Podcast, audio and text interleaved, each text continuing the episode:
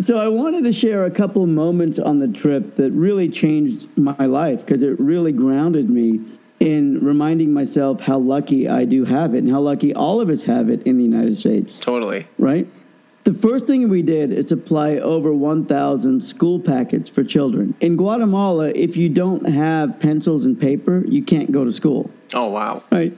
So a lot of the kids in the villages want to be taught, but they can't go to school because they don't have pencils and papers. Now, r- granted, this story is from 2002, so things may have progressed since then, Yeah. but I'm, I'm telling you what happened at the time I was there. Yeah. So, 30 or 40 volunteers that came over with airline ambassadors are putting these kits together. And then we go to the school, and I'm telling you, Jonathan, I swear to everything that is our podcast, my friend, it was a tin shack. Yeah.